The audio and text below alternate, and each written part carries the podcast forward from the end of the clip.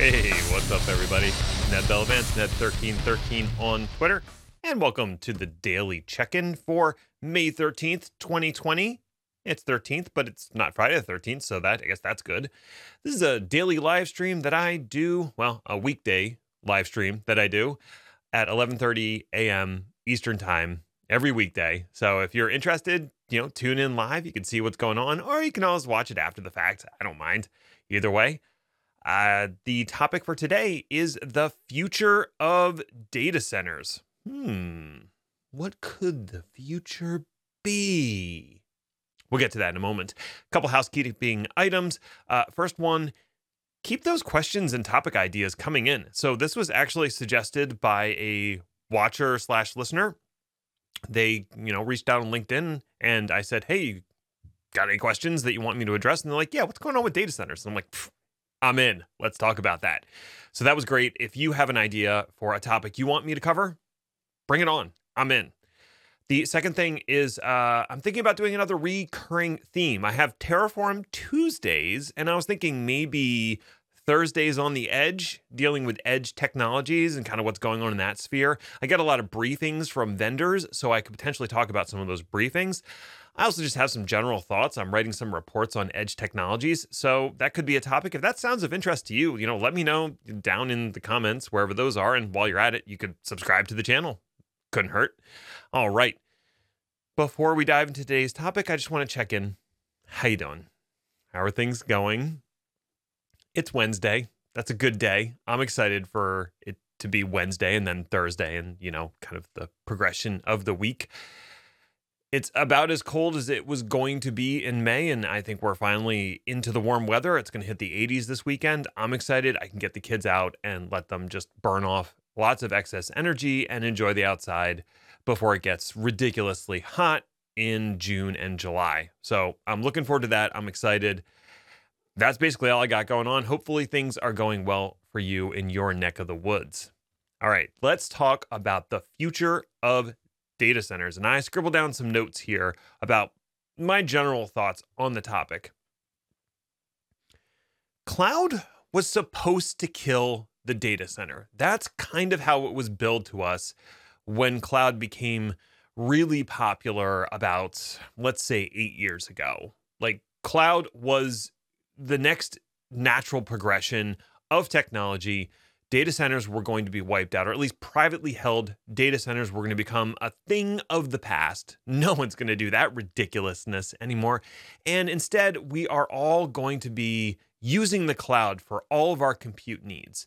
Now, fast forward eight years later, and we can see that that's not what happened, not even remotely. Was there a lot of adoption of the cloud? Absolutely. You look at Azure and AWS's numbers, or maybe I should reverse this AWS and Azure's numbers, and even Google's numbers. I mean, that's multiple billions of dollars that's coming in every quarter for cloud revenue. So obviously, it did become a big thing.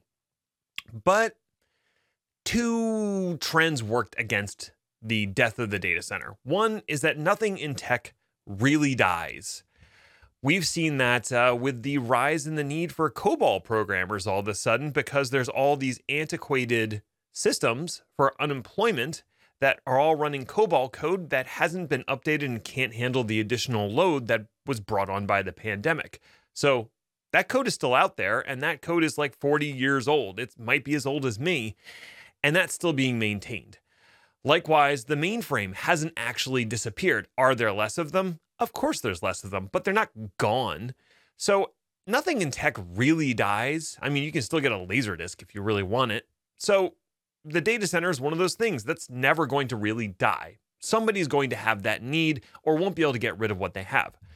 The other thing is that adoption seems to have peaked at about 50% for a lot of traditional enterprises. So 50% of their compute is happening on prem in data centers, and the other 50% is happening in the cloud. What's being deployed in the cloud? Well, what's being deployed in the cloud is mostly net new stuff. So, newly designed applications that can take advantage of what the cloud has to offer. And the other half are existing, sometimes called legacy applications, but what I like to call revenue generating applications, because those are your money makers usually, and you don't want to mess with them too much. Okay, that all makes sense. That's why the data center is not going to die per se. So, what is going to happen? How did we have all this increased cloud spend, but also maintain these data centers? Well, some data centers did shut down, but I think we're running into what's called Javin's paradox or Javins or however you pronounce it. Javin's paradox, which basically states the more capacity you give someone, the more space they're going to fill. And the traditional example is with roads. If you change a two lane highway to a four lane highway, you'll see initial reduction in traffic, but then people will real, realize that road is available and start using it, and you'll have just as much traffic, if not more, than what you had before. Same thing with cloud compute. Now, all of this compute is available to us, and people are going to start consuming it. So, naturally, we had this increase in consumption without a reduction in data centers or, or a large reduction in data centers. What you see is more of a consolidation. There's also all those legacy or revenue generating apps that aren't going to be moved to the cloud because they're perhaps not a good fit. Maybe they're running on a mainframe, or I actually saw this a number of times uh, when I was doing consulting. It's not that the app itself is running on the mainframe, it's that it talks to something that's running on a mainframe and it needs to maintain that close proximity. So moving that application up to the cloud makes no sense because you can't move the mainframe along with it, and you're not going to rewrite the software that's running on the mainframe.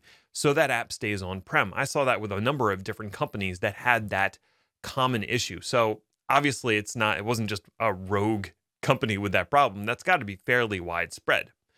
Then there's a lot of businesses that said, well, we don't really want to be in the data center business, but we like maintaining our own servers and they've gone the colo route. So, for instance, I worked for a university for a while, and it didn't make sense for them to maintain a large data center. So they moved the bulk of their servers out of the university hall they were running in, which was, to be fair, really not well built for hosting a bunch of servers. And they moved it into a colo facility that was about 80 miles away it wasn't that much latency. It worked really well, and now somebody else was handling all the traditional data data center stuff like power, ISPs, the maintenance of the racks, the cooling, all that, and they could do remote hands if we needed it. That was perfect. Should we move to the cloud then? I don't know. I guess then it becomes a cost benefit analysis, and then also does it make sense to move your applications? Now, with all that in the mind, of the contrast between the data center and the cloud, what's the future of data centers? Do I think data centers are going to expand? I'd say that's unlikely. And for all the reasons that I listed before, if you are expanding your presence, you're probably expanding out into the cloud right now because the applications that are being developed now are applications that are built to run in a cloud environment. They're using those cloud native technologies. You might run some of them on prem, but really cloud's where it's at, right? Okay. So I don't see data centers expanding. What's the next thing? Like I said, new apps are going to be focused on the cloud. The other thing they're going to be focused on, if they're on prem, is probably going to be edge type deployments. So think about branch offices. You need some compute there to run applications, to do the printing, to, you know, manage the file share if you're still using file shares. You might need a stack of networking gear to do software defined networking and SD-WAN. You're going to have something in your branch offices. But what we've seen over the last couple months with the pandemic is a mass shift to remote work. I don't think that's going to be 100% reversed. In fact, I think there's going to be a certain percentage, and I'd be guessing if I knew how much, that's going to remain working primarily from home and remote, which now means that you need to find ways to improve their remote work experience. And building out your apps in a data center is not going to be the best way to do that. The best way to do that is to use the cloud and also the edge to give them the best remote work experience that you can. That's something that Office 365 and you know uh, G Suite and all of them do is they use CDNs and points of presence that are close to edge users to improve that experience.